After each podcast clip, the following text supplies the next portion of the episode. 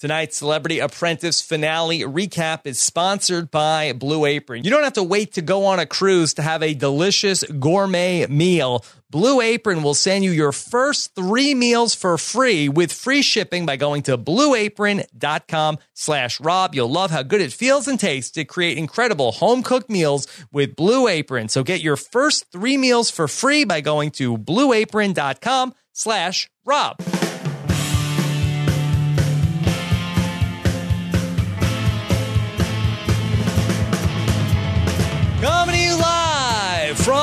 Boardroom. It's Rob has a podcast. And now here's a man who never has once suffered from kangaroo envy. I'm Rob Cesternino. Hello, everybody, and welcome back to our Celebrity Apprentice finale, maybe our Apprentice finale podcast here tonight. The end of an era, certainly as we talk about a night where Matt Iseman became the celebrity apprentice of the new Celebrity Apprentice with Arnold Schwarzenegger. And I can't wait to talk about it with my amazing co hosts here. First, a woman who, much like Boy George, has been up all night sending 1,000 emails. Uh, please welcome back Megan Z. Megan, how are you? I'm great, but uh, I can't get Vince Neil to return my phone calls. I can't Oh, seem to get a hold trick. of him. That's the trick. If you can get Vince Neil, hey, look, I was busy. Okay, you know what do you want from me? Stuff's going on. Can't be shitting around waiting for phone calls. And then, uh, very excited to have uh, back with us here tonight my very good friend who's here with us. Please give it up for Mike the Man Whore Bloom. I, on the other hand, was a man whore. oh boy, that is a legacy, my friends. That's the definition of a legacy. Rob, that greeting was even more awkward than Caitlyn Jenner greeting Arnold Schwarzenegger. Give me five, come on. I, on the other hand, was a man whore. Yes, yes. I was going to ask you before we came on if you would listen to that podcast. I, I think we have did. an unequivocal yes.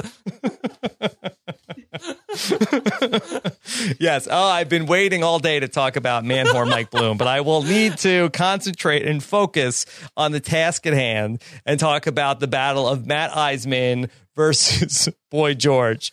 Okay, so uh, maybe at the end, if there's time, we can get back to that. Megan, did, were you? Uh, did you listen to Jordan Parhar's Love Cast? Oh, I know all about Pancake Palooza. I know all about what's going on at that college. You know, every day I sometimes think to myself, when, if and when I have children, when do I expose them to the things that I said about this podcast? And it's very clear that when I have children, I'm going to bury every copy of these podcasts, like the uh, ET Atari games of yore, in some sort of landfill in the desert, so they never have to experience what I've said on these podcasts. like Jumanji. I was dying at first because I thought this was a hilarious joke. I, on the other hand, was a man whore. but it Turned out it wasn't a joke. no, the humor actually lies in the fact it's funny because it's true. Uh, and it's probably even doubly funny because of that.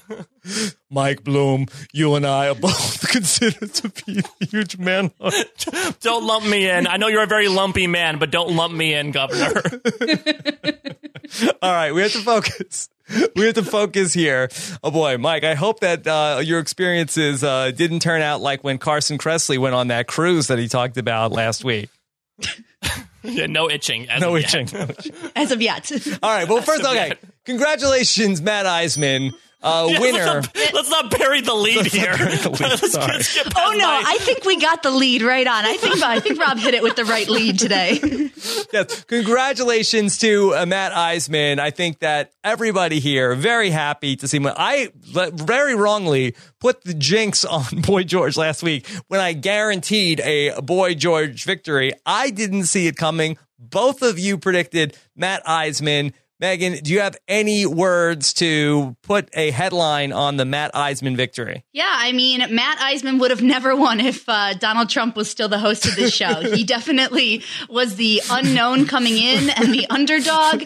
Uh, there was a lot bigger of names, but I mean, if you're looking at the person that actually did the work and probably did earn it, yeah, absolutely. Which is weird because that's usually not how this show works. Yeah, Mike, I thought going into this finale during the commercial break, I was saying to uh, Alex Alex Kidwell, who uh, happened to be by the studio, name dropping uh, here tonight, I was saying to him that I thought that this, to me, looked like it was a bit of an Annie Duke versus Joan Rivers type finale, where I expected the person who did the better job, but that was the lesser name, was going to get snubbed. And I thought that the prize would go to the person with the bigger name. But no, that was not the case tonight. I'll admit I had some trepidation when Matt's segment finished, and I admittedly thought that the talent show, at least the edit from we saw, was a little lackluster. Uh, of course, I would not see what Boy George would put up, which you know was a, a, granular amount higher than Matt's, but still, I guess more entertaining nevertheless. But maybe the final final nail in the coffin came when the fundraising amounts rolled in, and I mean Matt said it in his sort of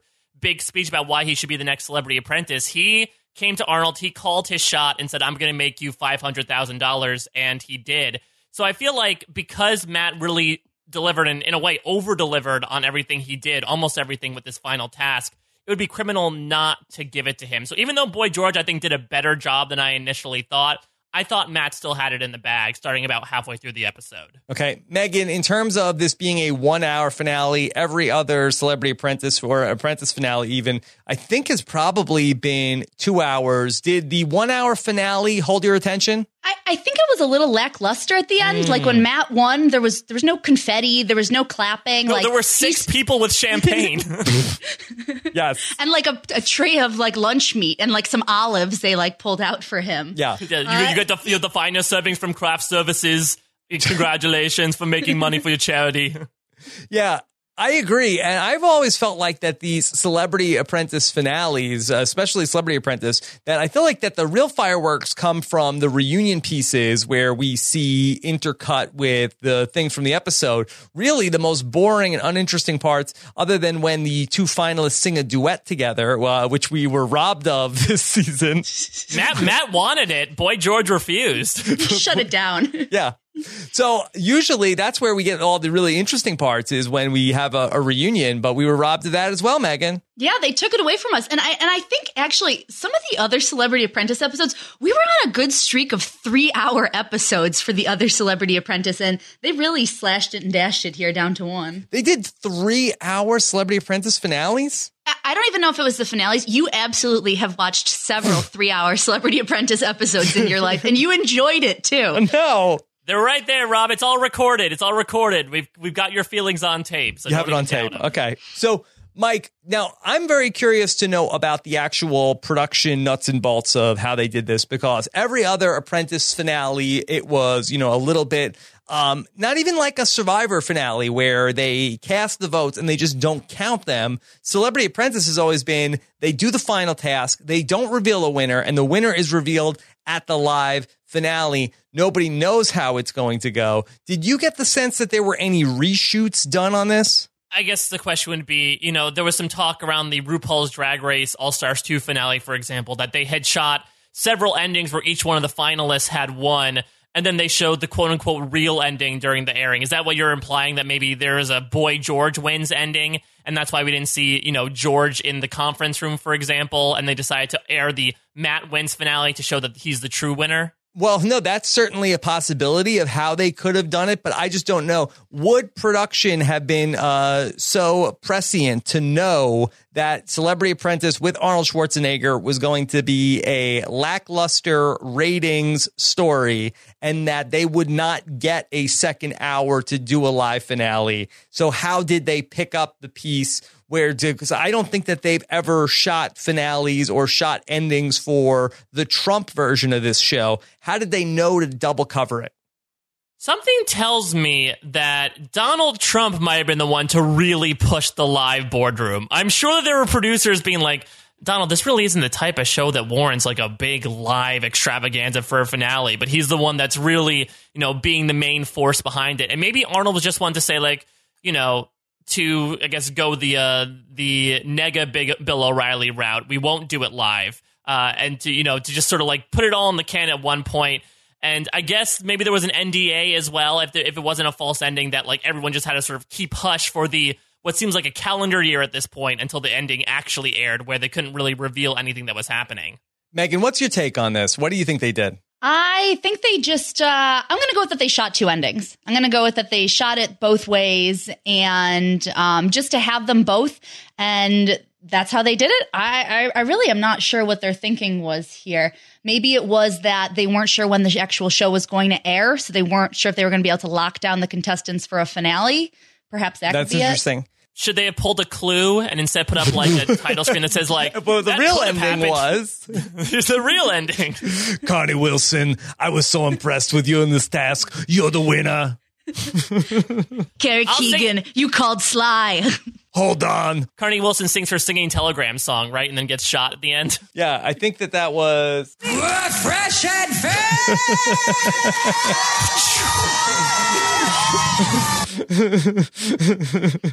Yeah. All right. So here's what I think they did.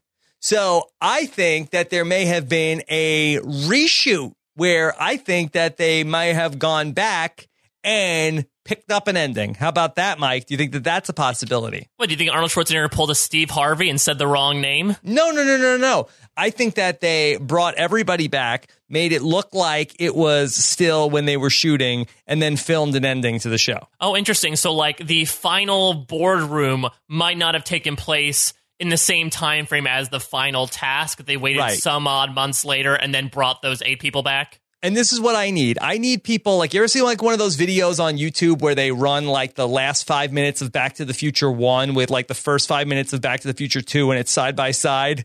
I that's what I need. I need everything synced up where I need to see what Tyra Banks looked like in before they went to that final commercial, and then when they come back, what Tyra Banks looked like after. I need everybody side by side. So, you, you want to see if Tyra Banks got recast in the reshoot of the ending? Yes, yes. Megan, uh, is this like uh, aluminum foil hat uh, time for me? You know what? It's not a bad idea. We need, you know, one of those pictures where what are the 13 differences between these two things? I mean, I had to assume as soon as the finale ended, they destroyed Schwarzenegger Inc., but they couldn't have, you know, they maybe they just rebuilt it up. Well, maybe they were, just, you know, anticipating a second season, so they're not going to like throw all that stuff into the garbage or anything like that. I think you hold on to it, like uh, Wilson Phillips tells you to. But I would guess if I had to say that since every other single element, every music cue is exactly the same as Celebrity Apprentice, and every other Celebrity Apprentice finale ended with a live show. Why would they, going from the get go, decide to abandon the live finale, Mike? Yeah, I mean, unless they're really going with this motto of it's a new host, a new season, we're going to do things differently. I mean, I, I think that as weird as it is to have this be a live finale, you did bring up earlier that there is some sort of magic and energy that's involved, and especially, you know, I think the the biggest missed element of the way they did this ending was bringing everyone back. Yes, Chael might have been blacklisted, and I don't mean on a show with James Spader, uh, but I feel like you know Synergy. everyone. Yeah, exactly. NBC synergy, but like bringing everyone else back. I mean, I miss Jon Lovitz. I miss Snooki. Uh, there, there, you know, I miss Vince Neil. Uh, if only to just uh, trot out your impression a little bit more. I think we were robbed of an opportunity to see everyone from this season. We only really saw glimpses of them in the, you know, previously on this season of Celebrity Apprentice. I think we missed Yeah. out on a key opportunity to see all 16 back again. All right, I, I don't want to get too stuck on this. Uh, why don't we go back and take a look at what they ultimately did? And really, it was a night, Megan, where there were no slip ups. I mean, we sort of came into the episode with the payoff to the cliffhanger, like as we expected to be a whole bunch of like, oh, okay, it's fine now.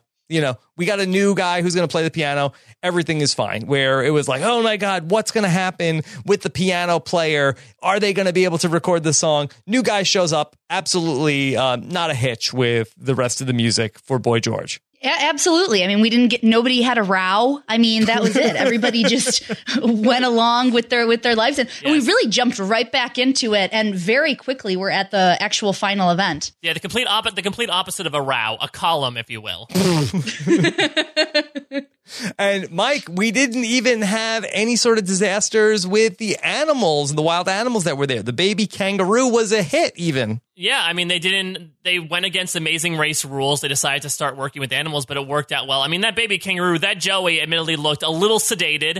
Uh, I don't know, you know, if its mother was around off camera to help it, but yeah, I don't exactly know what the theme of Matt's, you know, uh, display was. And we also, it was interesting, we had the cliffhanger from Matt's side of his uh, presentation was the photos are a little meh. And he, you know, it's brought up briefly during his presentation, but we don't even mention it until we just jump right into the day of the event itself. So I felt like they kind of swept that under the rug, which might have been another sign that Matt was going to turn out okay in the end. Yeah, Megan, that the photos could not be less important to how the ultimate test. Like they were on screen for like five seconds, and both teams spent hours and hours working on these. Yeah, absolutely unnecessary. I mean, his ice sculpture penguins made more of an impact than his actual one third of the contest uh, advertorial did. Now, the big question was always going to be would Matt Iseman be able to raise the money? And Mike, he certainly delivered in spades. Do you give the credit to Matt Iseman here for this, for this organization of the fundraising, or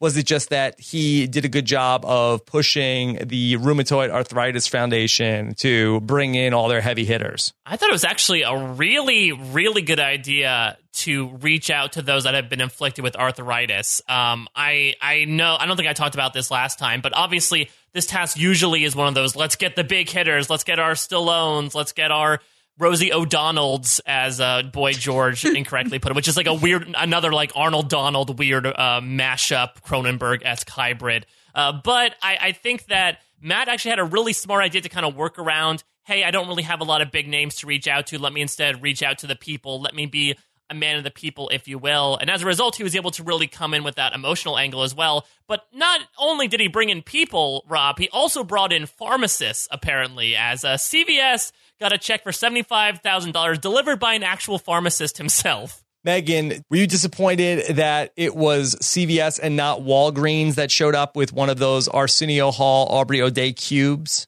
Uh, yeah, that was disappointing. Um, from Walgreens. Also, there was no Swirtle ice cream. There was a lot of opportunities here for synergy. Yeah. All I remember about Walgreens was "Walk for Walgreens." Just Penn Jillette screaming that at the top of his hoarse lungs. Didn't he scream by accident something for Walmart too? yeah, yeah I think that we're going to do it for Walmart. All right, so what a star-studded lineup. Caitlyn Jenner even came out. Now, I was a little confused. Uh, Megan, which team did Caitlyn Jenner appear for? Was it Matt or Boy George? Caitlyn Jenner appeared for Boy George's team, it, it seemed like. But I thought in the final boardroom, they made it sound like Kyle Richards was the person that reached out to Caitlyn Jenner. I believe she got Kris Jenner. Momager oh. Kris Jenner is who she got for oh, the money. man. Wow. So what a messy Kardashian divorce this is. that Kris Jenner was Team Iseman, but Caitlyn Jenner was Team Boy George, Mike? Yeah, I mean, at least Caitlyn was able to grace the event with her presence. Though, I'll be honest, when Caitlyn Jenner first showed up, she did not look like she wanted to be there whatsoever. her and her entourage, you know, Jilly Drama, uh, Tortoise, Erica. None of none of the entourage members really wanted to no, be there. Tortoise was part of Matt Iseman's exhibit oh, with yeah. the baby kangaroo. Caitlyn Jenner was probably at the height of her powers at the time that this was filmed. I think that uh, not nearly as huge in the public eye. I think probably in the year that has passed. But uh, Caitlyn Jenner there with Arnold Schwarzenegger, Megan, uh, the sight that we will not soon forget. Yeah, we're all saying, Where's Caitlyn now? Because we haven't seen her in like several months. Also, Caitlyn Jenner brought $90,000, Megan, that I feel like that uh, she couldn't get to 100 And it wasn't even from her, it was from another charity, from Grand Safety First, I believe.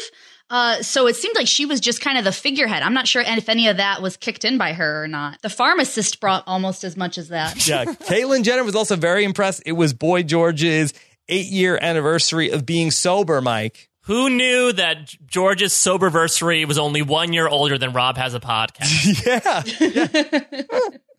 you guys should celebrate together. sure, sure. What should we do? Not get drinks? I don't know. So I don't know what exactly me and Ben, and not go out to eat either with Boy George. You guys could try on hats together. I guess we'll just ring our bells together. Yeah, yeah. exactly.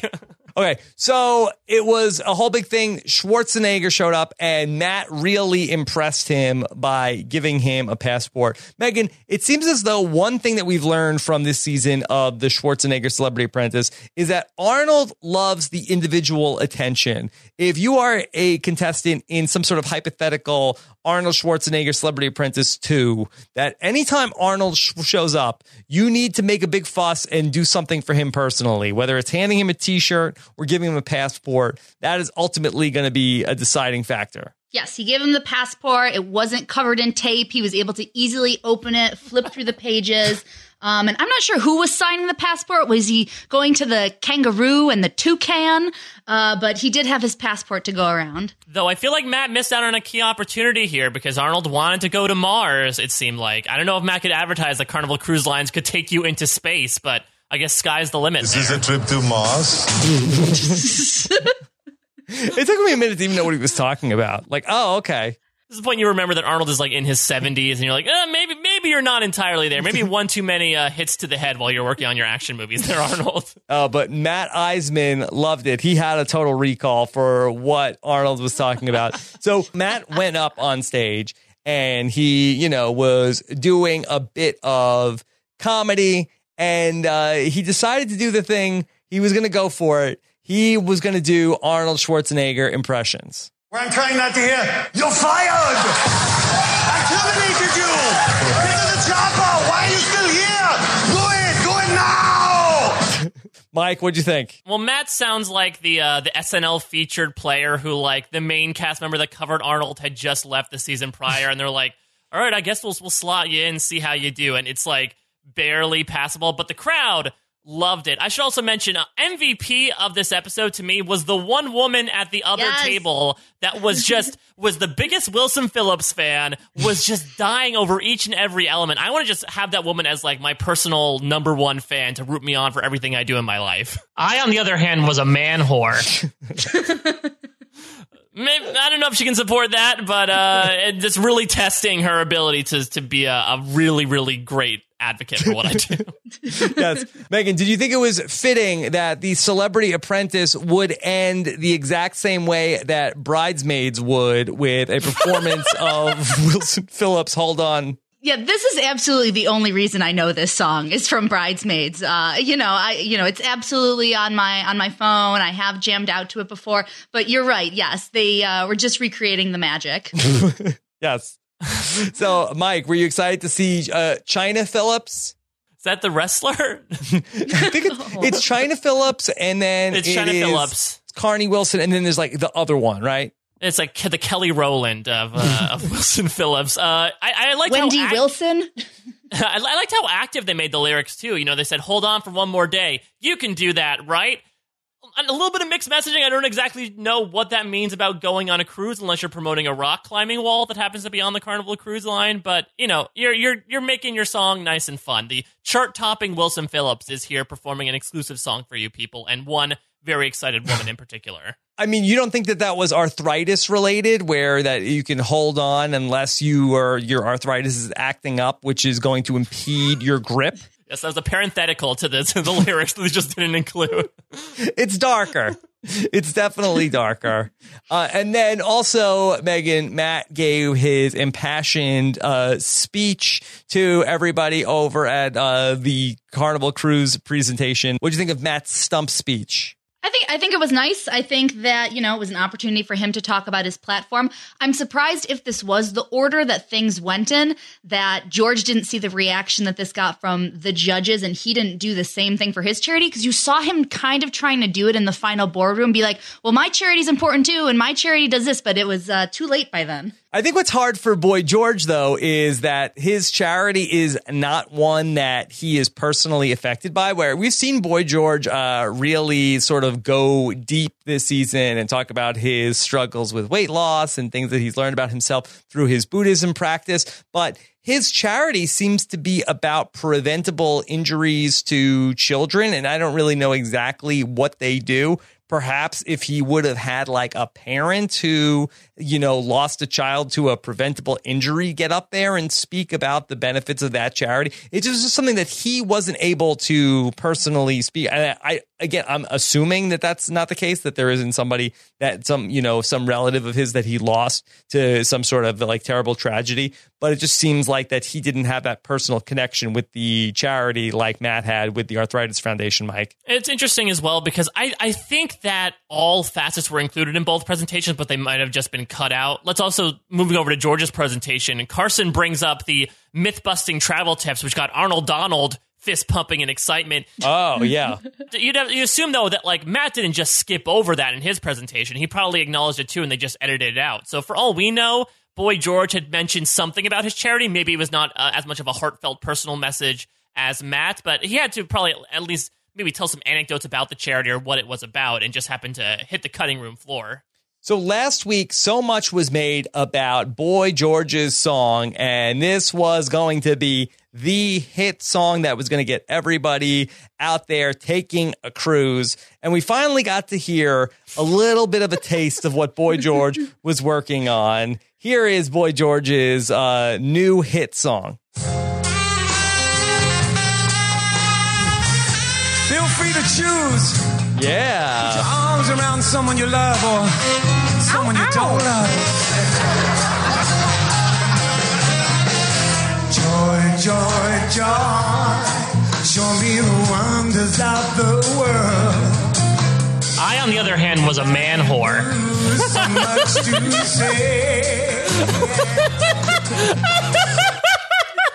I was about to say that that's probably going to be that's probably my theme song, and you just piped it right in. We're on the same wavelength there, Rob. that was the song that that brought everyone into the fold. Joy, joy, joy, and then I speak some French phrases. Yeah. I mean, what kind of cruise are they trying to get people to go on, Megan? Happy Valentine's Day, all you lovers out there. Yeah. this is Arnold Donald, and this is one of my jams. Oh, Arnold Donald. Didn't Carson say he looked like an aged jazz musician? So maybe they're trying to play into his wheelhouse. It's also really funny now looking back at like, you know, considering the keyboard player had gotten fired over the misunderstanding over the song. Like, do you think the keyboard player just listened to George's song and was like, is he trying to get people to bump uglies on the Carnival Cruise Line? Like, I, I can't let this fly. Yeah, like this is not the right key for this. Uh, we want something like more upbeat. And Boy George's like, it's my song, damn it. Like, get this guy out of here. It's like, now it's like, oh, maybe that guy had a point. Uh, you should put the song in a 6 9 time. I really feel like that's the perfect time signature for this. Okay. Uh, Mike, then talk to me about uh, where we go from here with the appearance of Natasha Bridgefield. Uh, betting field, Rob. Whatever. Listen, she has two major songs that hit the airwaves in the late 2000s and early 2010s. We got our Pocket Full of Sunshine as performed here. We've got our unwritten former theme song of the Hills. She's a pretty big deal. oh, maybe Uh, that's her why I blocked it out. yes, that's true. Your connection with the close previous. Hills cast members. Uh, her, I'd say maybe her wardrobe choices might be more significant than her song choices this time out. Uh, if Boy George didn't, uh, you know, provoke the provocative nature of the pitch that they're doing, I'd say Natasha Bedingfield definitely hit it home with uh, her outfit choice. Megan, do you have any issue with Natasha's outfit? I actually didn't think about it, but uh, if our resident man whore says that it was uh, scandalous, then uh, I guess I'll have to sway to his way. I'll tell you who was impressed with uh, Natasha. Carson came up with using Natasha Bedingfield. She was amazing. yeah. Patrick Schwarzenegger is so taken with uh, Natasha Bedington, Mike. Are we uh, Bedingfield? Um, are we are we are we shipping them? Uh, Schwarzenfield? Would that be a good portmanteau? Schwarzenfield? Okay, sure. Or or a, a Patasha, I think would work better. patasha? That was a, a Thai dish. exactly. Sounds like a really bad like Thai dish you get at like that two dollar uh, food court at the mall. Yeah. he's- Hey, if you're at the buffet, there's no lines though for the potato. Yes, tan lines perhaps, but no buffet lines. She was amazing. Natasha, pay no attention to my nephew Patrick. He doesn't get out much. He's going to steal your sunshine. That's not the that's not the right song, but it's similar, very similar. In Austria, that's what it was translated to. Okay. Uh, Boy George, of course, is going to play the hits. Uh, Karma Chameleon, Megan, uh, were you uh, jumping up and down Uh, I had a little bit of uh, shoulder wiggling going on during it. like Arnold this Donald? yeah, it's like uh, like Arnold Donald and like you know Arnold himself, who just as uh, Porsha said, he keeps it right here. He dances right in his core, and that's it. Keeps it right there. Mike, how did you grade Arnold Schwarzenegger's dancing? Oh, I mean, I don't know. I'm no uh, Carrie Ann Inaba, but I guess I'd have to give it, uh, I guess, an adequate five because, you know, he wasn't audacious, but I think he kept it very reserved. I think the major thing that we need to talk about here is a stealth Mel, stealth Mel B appearance during uh, George's final song. I didn't even spot her. Yes, that there was three people on stage singing with microphones. It was George, it was Natasha Bedington Fieldstein, and it was Mel B, formerly of the Spice Girls and of America's Got Talent.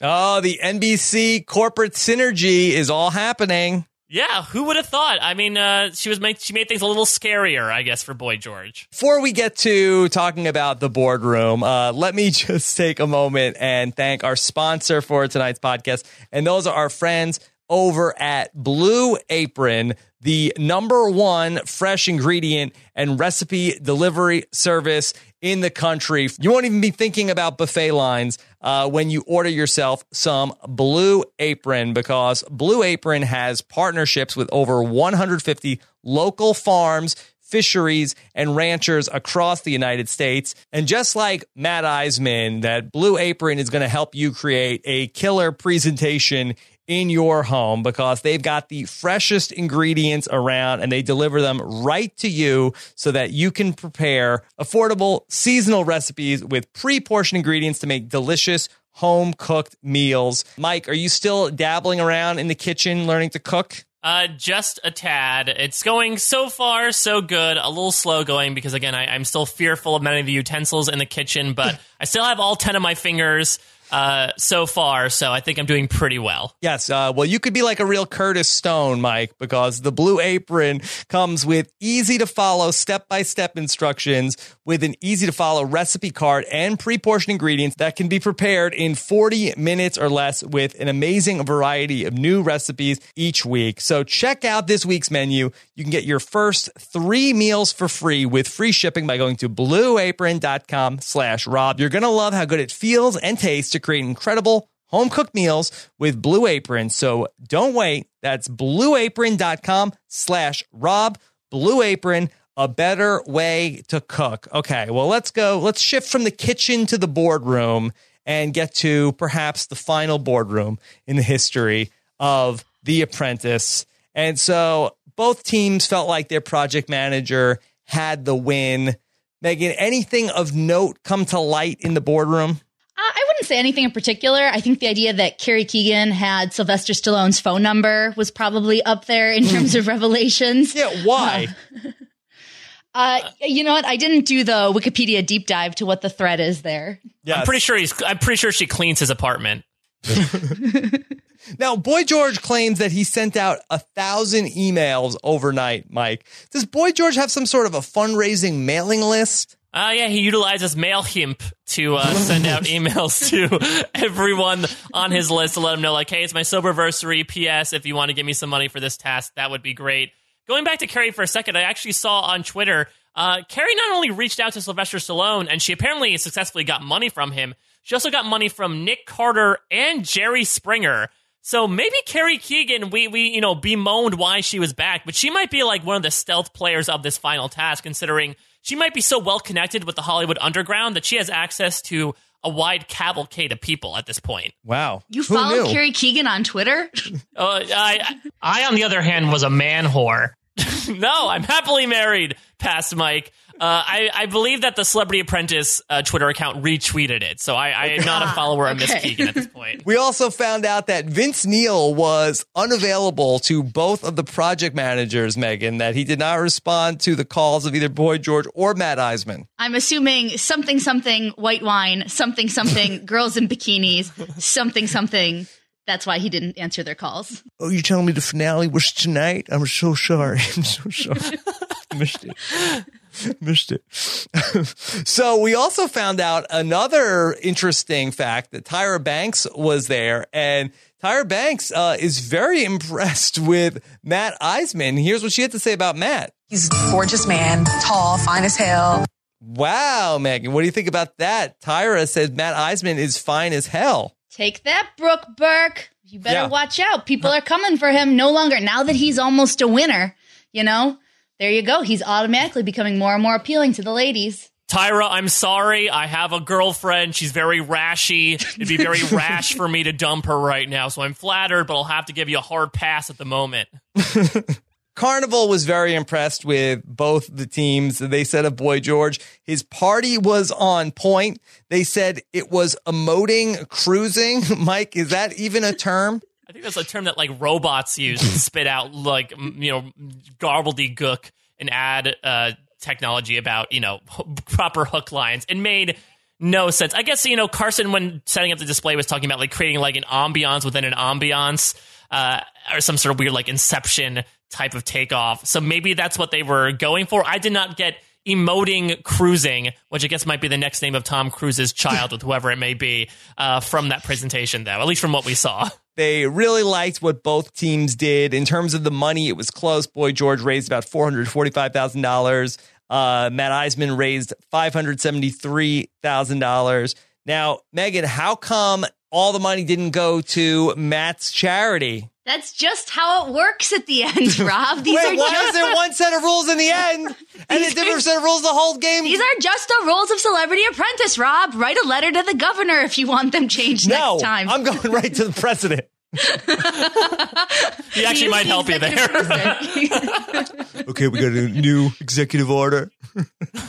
Did you notice, by the way, uh, during Matt's presentation, he's like, I am I'm a host of an NBC reality show. And people ask you, Matt, where could being a host of an NBC reality show take you? And I'll tell you right here to Celebrity Apprentice. And it's a little prescient that a year from now you could say being a host of an NBC reality show can get you a lot farther than Celebrity Apprentice. Well, I think that's definitely where he was going with that. But I think at the time that that was filmed, I, I don't even know if Trump had won the nomination for the Republican Party at that point, the way that they filmed No. this. No, it was early. It was like February 2016, I think. So most likely not. Yeah, so I think that it was like sort of like a ha ha joke, but it wasn't necessarily like uh, it, he was kind of on the nose uh, with that. So we ended up with uh, both teams uh, feeling like they won. And uh, again, Arnold was very happy with uh, both of the contestants. They sent everybody out, and we have Jess, Matt, and Boy George in the boardroom. Megan, did you think that it would have been possible to award the win to Boy George? I thought it might have been possible. I mean, like like we've said before, they can really justify anything in the Celebrity Apprentice. Um, But the more I kept watching the task, I was like, Carson is doing so much of the heavy lifting here. I just I couldn't help but think that that Matt did a better job, and Boy George really, even though. Arnold said he didn't rely on his entourage. He totally did rely on his entourage to get there at the end. Yeah, this is what Arnold had to say. Somewhere that you did not have your entourage there to help you. This is, sounds like an off brand of underwear that you find at like a Costco. Yeah, it did take me two times to listen to that to understand what Arnold was talking about in that clip. Somewhere that you did not have your entourage there to help you. See, I feel like I'm getting better now that we hit the last episode of the season. I was like, oh yeah, Entourage. I totally get you now, Arnold. Now we all speak fluent Arnold.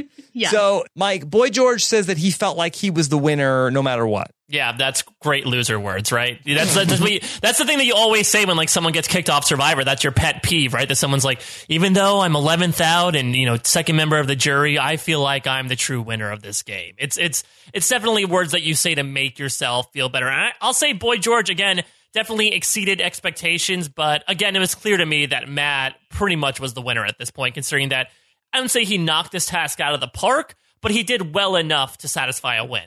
Note that Arnold did not give his classic "whoever doesn't win isn't a loser" speech here. He decided that he was not going to bring that up again. yeah, he decided not to uh, with that. And, and really, what I don't like on Survivor is after you lose is when you declare yourself the winner. Boy George uh, makes an even bolder move that he declares himself the winner before a winner is even selected. That's true. Maybe he already thought he lost. maybe, maybe he thought that that's what was the case. So ultimately, we find out that the winner of the Celebrity Apprentice is Matt Iseman. Uh, real shocker, I think, coming into this season, considering that you know outside of the American Ninja Warrior, I don't think a lot of people uh, really had Matt Iseman as a household name, but ultimately. It is his season of Celebrity Apprentice. Megan, when we look back at this, uh, what is the story of Matt Iseman this year? I think Matt Iseman is the story of kind of this underdog, never gave up, you know, was super, super passionate. You point to the Harry Potter challenge or him when he was acting like Steve Ballmer. I mean, he really put his heart and soul into it and was so likable. I think that's his story. He necessarily didn't use his celebrity or his quirks or his, you know, contacts to pull him through, but really used his own skill sets. Mike, do you see it any differently? I mean, I think this is a great example of one of the celebrities being able to really pull themselves up by their bootstraps because I do think there have been many celebrities, and Joan Rivers is a great example of someone who is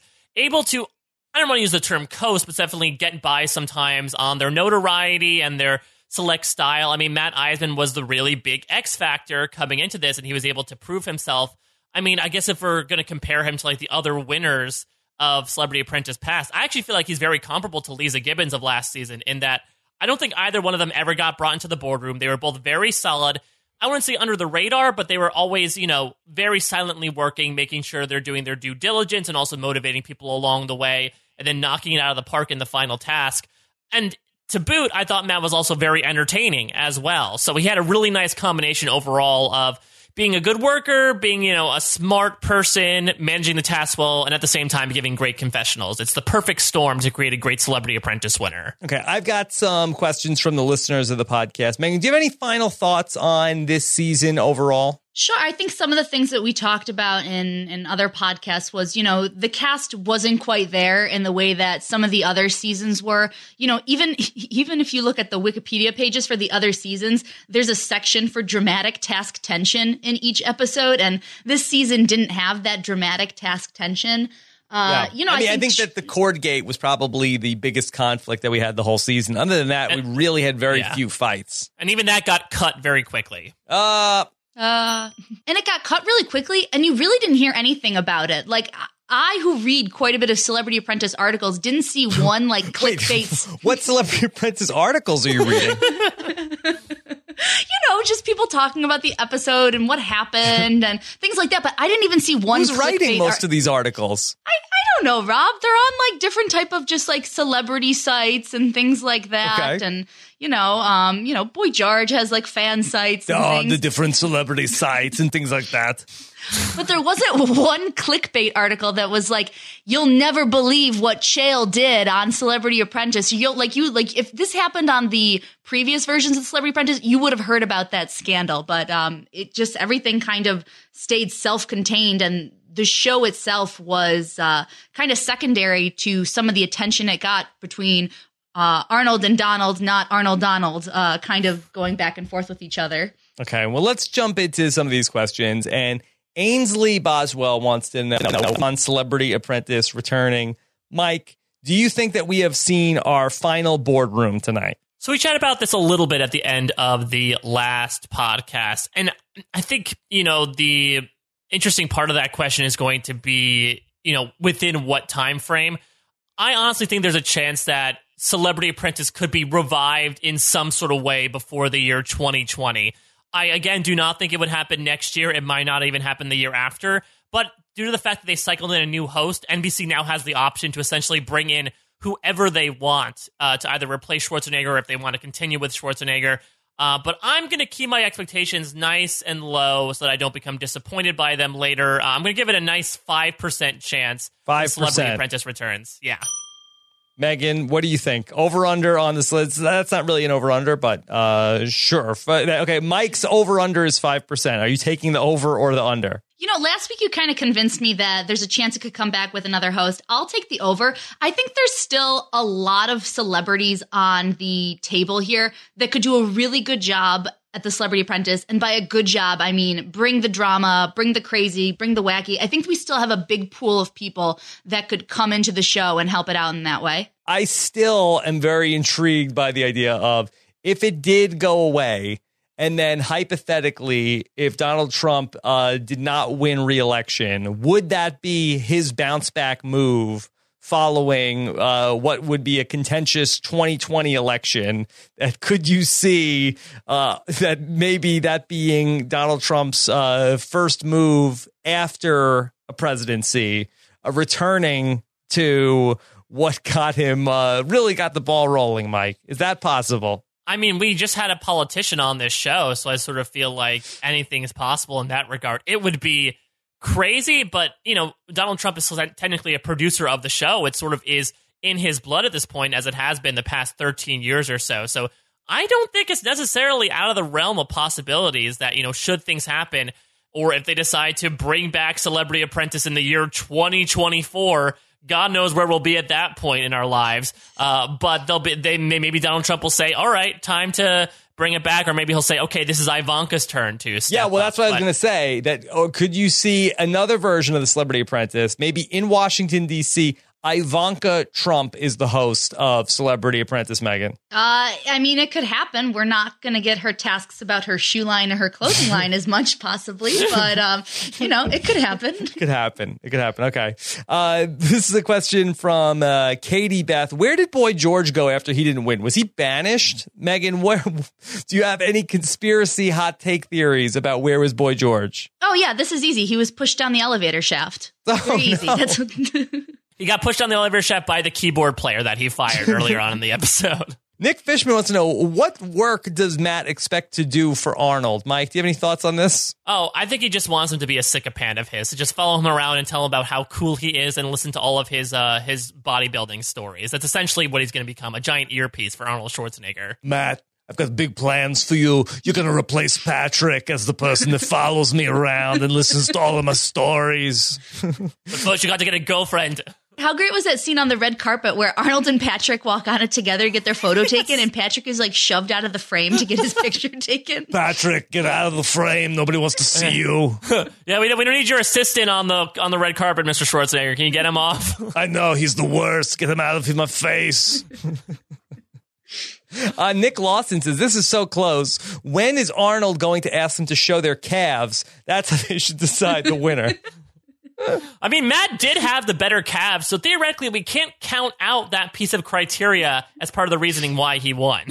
Uh, Carrie Graveline wants to know what is the best performance on a Celebrity Apprentice finale? Boy George's has got to be one of the best. Megan, what is the best musical performance we've had on the Celebrity Apprentice finale? Did Boy George take the cake? From Tony Orlando? Um, I mean, we, I mean, what what about the duet between uh, Clay Aiken and Arsenio? Uh, I mean, that's great. You had Olivia Newton John, you've had Def Leppard, you've had uh, Backstreet Boys. Uh, you know, there's been some good ones along the oh way. yeah, I forgot. Was it who was it? Was it was it Trace Adkins with the Backstreet Boys?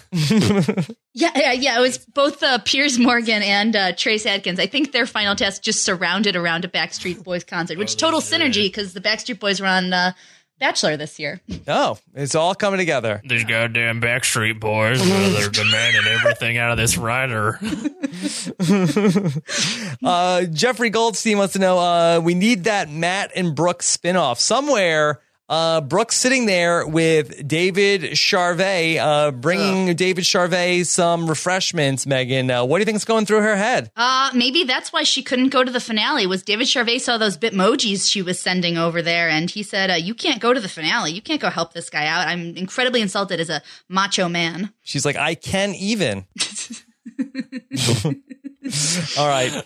Mike, just in terms of as a piece of reality TV history, uh, The Apprentice premiered on NBC in the year 2004. If this is indeed the final episode of what is this, 13, 14 seasons uh, in the making, uh, is there anything you want to say to eulogize this franchise? I think it's the 15th season. I think this is our like quinceañera for Are you Celebrity counting Apprentice. Martha Stewart Apprentice? No, uh, that would be our Sweet 16. And then uh, Sweet 16 dreams are made of this, to, car- to quote the uh, theme song from the Martha Stewart Apprentice. Uh, I mean, it's interesting because I feel like now there is going to be a historical element that is going to be incorporated into The Apprentice that we did not assume upon first watching it. Uh, what I what I will say is that this show to me, no matter who the host has been, has always been silly, stupid fun and nothing but. And I know that, you know, Celebrity this is looping Apprentice back- or regular Apprentice? Regular Apprentice too. I know Regular Apprentice had you know some moments where they actually count out count an actual business acumen, but I mean like they had an entire task in Celebrity Apprentice four where the reward was record a song with Wyclef Jean, and they record a rap song called Rubble Man, and that played over the credits during one of the episodes. So I feel like it's a show that still makes light and does some really silly stuff no matter what because they're essentially from the very first task of The Apprentice where it was like here are some high powered executives vying for a job in Trump Industries. Go sell lemonade on the streets of New York like you were seven year olds. I feel like from that moment, you could tell, like, this is reality TV at its base form, taking people and really, it's almost taking them apart and really exposing them emotionally on television. I mean, it's a show that I've always personally enjoyed. I'll loop back to what I said in the very beginning of our premiere podcast that I can totally understand, especially this year, uh, if for one reason or another you decided not to watch The Celebrity Apprentice or to associate yourself with The Celebrity Apprentice. But I think if you stuck through and you watched the season with us, this is a great indicator that even, you know, maybe at its most mellow, the, the Celebrity Apprentice especially is still just a piece of schlocky, freak show esque fun that I'm always going to remember on fondly. There's always, no matter what the season is, going to be like a good handful of really insane moments that we can't believe we've seen on television. So that's going to be the legacy of Celebrity Apprentice to me. Well, let me just make a distinction here because I want to disagree with something that you said, where I agree 100% with what you said about the celebrity apprentice, that I do not think in its inception that The Apprentice was any sort of wacky type show. Sure, there were wacky moments, and I do recall uh, the character Sam. I believe he goes out in the third episode. I mean, he was sort of like the comic relief. But Megan, back me up on this if you think I'm right. That show was always intended to be a super serious show and did not really have you know a uh, you know fantastic sense of humor or wackiness about it. I thought it was people that were really fighting to get this job within the Trump organization. And there was more at stake because it was at that point a real job. I mean, there were people that were taking over um, some of uh, Trump's business uh, entities that he had. There were different, you know, like golf resorts and you know, I don't Right, know, like Bill. Rancic got a, a real job true, coming yeah. out of the Celebrity Apprentice, or sorry, coming out of the first season of The Apprentice. And there were, I mean, there were seasons that were, you know, people after the recession, people that had lost their jobs to the recession, I believe. And there were different people who, some people were street smart versus book smart. And they, so they tried to come at it from different angles, talking about, you know, the business side of things. And, uh, you know, all, all that changed when they decided to do the Celebrity Apprentice, and they were never able to rebound uh, and go back to the traditional apprentice style. I think that once Gene Simmons gets into the mix and uh, it's a Kodak world and we have everything that's going on with Vincent Pastore and he's a mole and, uh, you know, that the, the whole thing just, uh, you know, gets completely derailed from that point on and is a completely different franchise. I, I, I would agree with that. I think there's a definitive change of tone. A that parody of might- itself from that point on. Oh yeah, definitely. They definitely sort of threw any sort of elements of of seriousness out the window. Um, surely the the elements of levity. I do agree that I think you know its original. What was it like seven or eight seasons? I think, including that one Megan that you mentioned, where they sort of like put in like season ten or something. They went back Mhm. to civilians for that one time. I think there definitely was some. You know, Trump even gave every episode like his like business advice of the week, and that was not Right. meant to be tongue in cheek. It was meant to be legitimate. So I do agree that like even though there were some schlocky moments in the beginning, they did start off with a very I wouldn't say serious, but more earnest tone. And then during the mm-hmm. Celebrity Apprentice, when they're not really competing for a job, they're competing to raise money for charity or just to make good TV. Then it definitely bought into what some might consider one of the some of the more trashier or outlandish elements of reality television. And I remember during 2004, they would like re air the episodes on CNBC as if this was like some sort of like important business documentary. And I remember they would do like long form interviews with the apprentice contestants on CNBC and like getting there. Okay. All right, we're here with Nick, and he's going to tell us about all of his thoughts on business and all these things like that. So, I it really was a completely different animal at one point in time. And this is like some distant mutation that we could have never imagined at that point when it was, you know, a runaway hit back in 2004. And I do feel as though the Apprentice franchise, in a lot of ways, uh, really became much more important than we ever would have imagined. And also, I think with the way that the ratings ended up turning out for the season, probably goes out with more of a whimper than a bang, Megan. I, I would agree with that as well. That this probably isn't the finale or how you thought it would end. You know, with you know Matt Iseman standing up then sitting down very quickly in an empty boardroom. Um, but uh, you know, you can always look back fondly on some of the you know most beautiful moments in television. I would say that came from this show. Now I've had the time of my life. And I owe it to you, Rob. it's the truth. Jump in my arms, Rob. I'll pick you up. This is this a trip to Mars? Okay. All right. Mike, do you have one highlight of this season that you're going to take away from this? I, I actually feel like, in spite of it being a, probably a more lackluster season in comparison to other Celebrity Apprentice seasons, we do have a good handful of moments. Uh, we mentioned Cordgate before. I feel like we had a lot of fun with all of the King's Hawaiian viral videos that came out. I feel like whenever you do a viral video test, there always is a propensity to create insane things that came out of it. exactly. Or uh, the independent film that was, you know, the housewives dragging each other around in slow motion in black and white. Uh, Right. Jon Lovitz, Jon Lovitz brought fun, a lot of fun moments uh, doing the bringing five hundred dollars on a fundraising task. Uh, th- I feel like those were a good amount of highlights from this season. Megan, do you have one thing that you're going to take away from this season as a highlight? Yes, uh, Arnold Schwarzenegger's arch enemy is a ball of tape. Yes. Now, while the show is going on, we now want to inspect the T-shirt. If you're looking around, if you're going, wait a minute, Steve. I know you're very impatient. That is not my fault. Wait a minute, I'm, I'm gonna get. me- yeah, oh, yeah, yeah. That's. Hold on, Steve. Hold on, Steve. That's okay, right, but let- let okay me let's watch that. the show. Let's watch the show. But it is. Wait a minute. Oh, yeah, there we are. Oh, there's, there's the shirt. And I don't think we'll ever forget Come On Clipper Nation, the new anthem of the Los Angeles Clippers. DJ, CP3, JJ Redick hitting threes. Lisa Leslie in the house. Clipper Nation, shout it out. This is team that can't be beat. Clipper Nation on your feet. Clip Nation.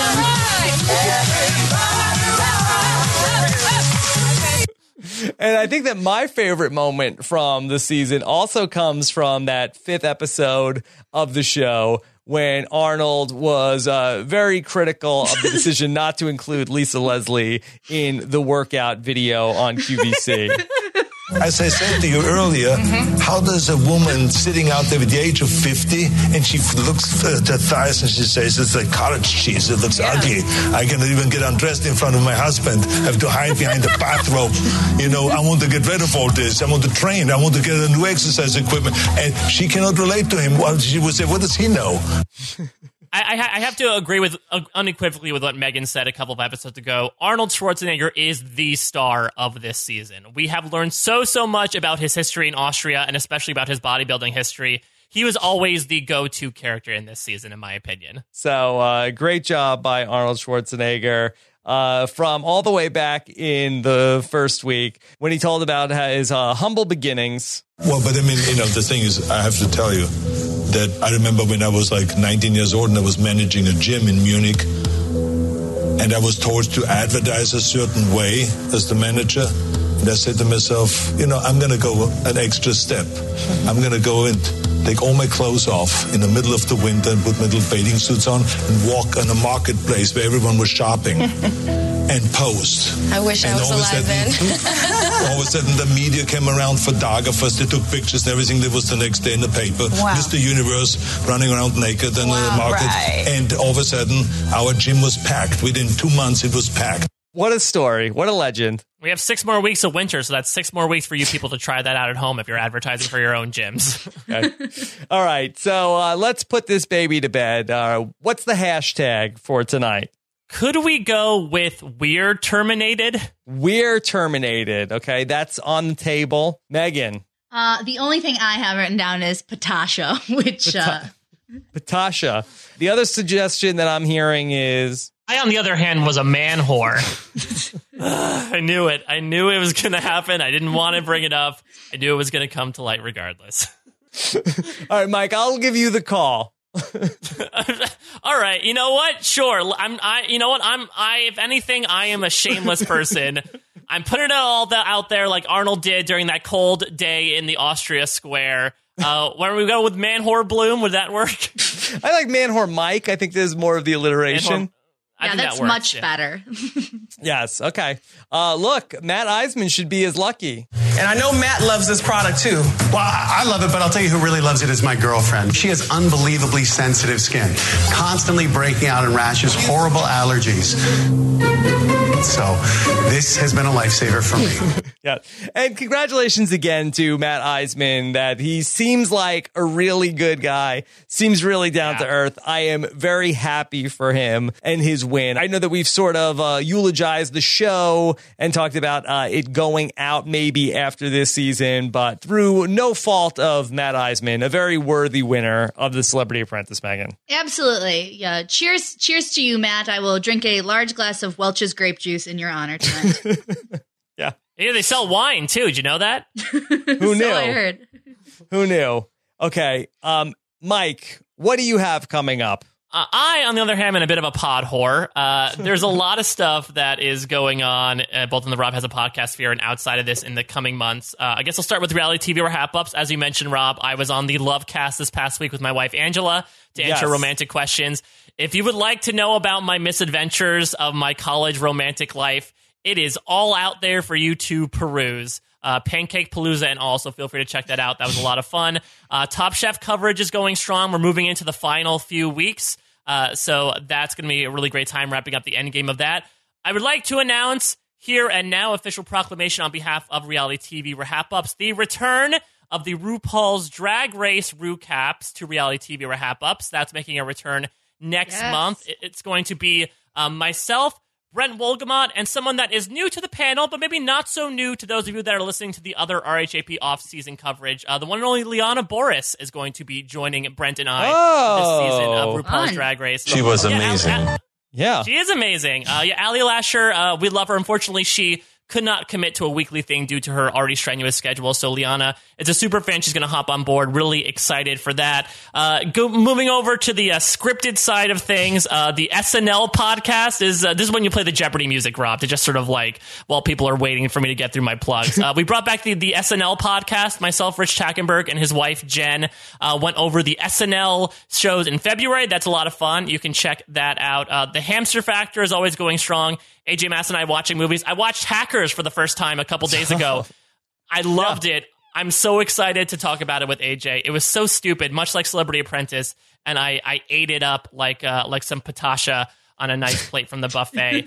Uh, and I'm pr- also happy to announce that uh, I joined the Jay and Jack podcast covering the Westworld in the fall. I'll be joining them again covering uh, the leftovers that comes Oh. back in April. Uh, it's a show that I've gotten very into as a result of Josh and, and Antonio's fantastic coverage on post show recap. So I'm definitely going to give it a try for their final season. Uh, the Survivor historians might have something to provide for you guys in the next couple weeks. Uh, we, as I'm losing breath here, but gaining speed. Uh, Micronesia is piling through. We're getting through the merge. Final thing, I will see you all next month at Live Know It Alls in New York. Uh, password is purple stuff. I can't wait to see you all there. And I'm done. Uh, Mike, even Alex Kidwell is giving the signal to wrap it up, and he doesn't even have headphones on. That might have been longer than the entire boardroom segment of this episode. That was a long segment. nice to see that you have devoted all of your time to podcasting that you used to devote to man whoring. It's really a, a nice one to one ratio. Yeah. all right. Uh, and you can follow Mike on Twitter. He's at a Mike Bloom type. And Megan, what a joy it's been to podcast with you. I've never done Yeah. a full series of podcasts uh, with you. It has been so much fun to come on here and talk to you. I think that we have found a uh, a new podcasting star uh, in you, Megan, this season. At Meg wants to know on Twitter. And thank you again for doing such a great job this season. Well, thank you so much to both of you for uh, for having me. You guys are such professionals at this. Obviously, uh, you know the ratio of amount of podcasts both of you guys do per week to me is about seven hundred to one. But uh, thank you for letting me crash your party. I know you guys already had an existing thing going with this, but uh, I had a great time, and thank you again. Megan, you have taught everyone the extremely important lesson among so many great things you provided to this podcast that you can play QVC outdoors. It can be done. So thank you for that, Megan, on behalf of all of us. Great job. All right. We have so much also on the podcast uh, this week, of course, that we have been launching our Game Changers cast preview series. Today, I posted my interviews with uh, aforementioned Liana Boria, who talked about the survivor legacy of Cirie Fields, and then also Dustin West talked to me about the game of Jeff Varner. That's a really great two hour podcast that I posted earlier this week. I highly suggest you check that out. On Wednesday, we will have for you the All Tony episode where I will be speaking about the survivor greatness that is Tony Vlachos. I'm very excited for you guys to hear that. Plus, we'll be back again on Friday with another Game Changers cast preview of two more of the Game Changers. Plus, in addition to this podcast, News AF with Tyson and Danny. And then we'll be back with more Hunted and again, more Liana. I guess, what was she? The new Mike Bloom, Megan? I guess so. Uh, you know, it's all Liana all the time. I guess so. And of course, uh, Kurt Clark will be there for that. So again, thank you guys uh, so much for sticking with us for the seven weeks of the Celebrity Apprentice. It was great fun to get to talk about this show. Looking forward to hearing what you guys have to say in the comments. And of course, you can make sure you don't miss any of our shows when you subscribe to the podcast. Go to robhasawebsite.com slash iTunes. Take care, everybody. Have a good one. Bye.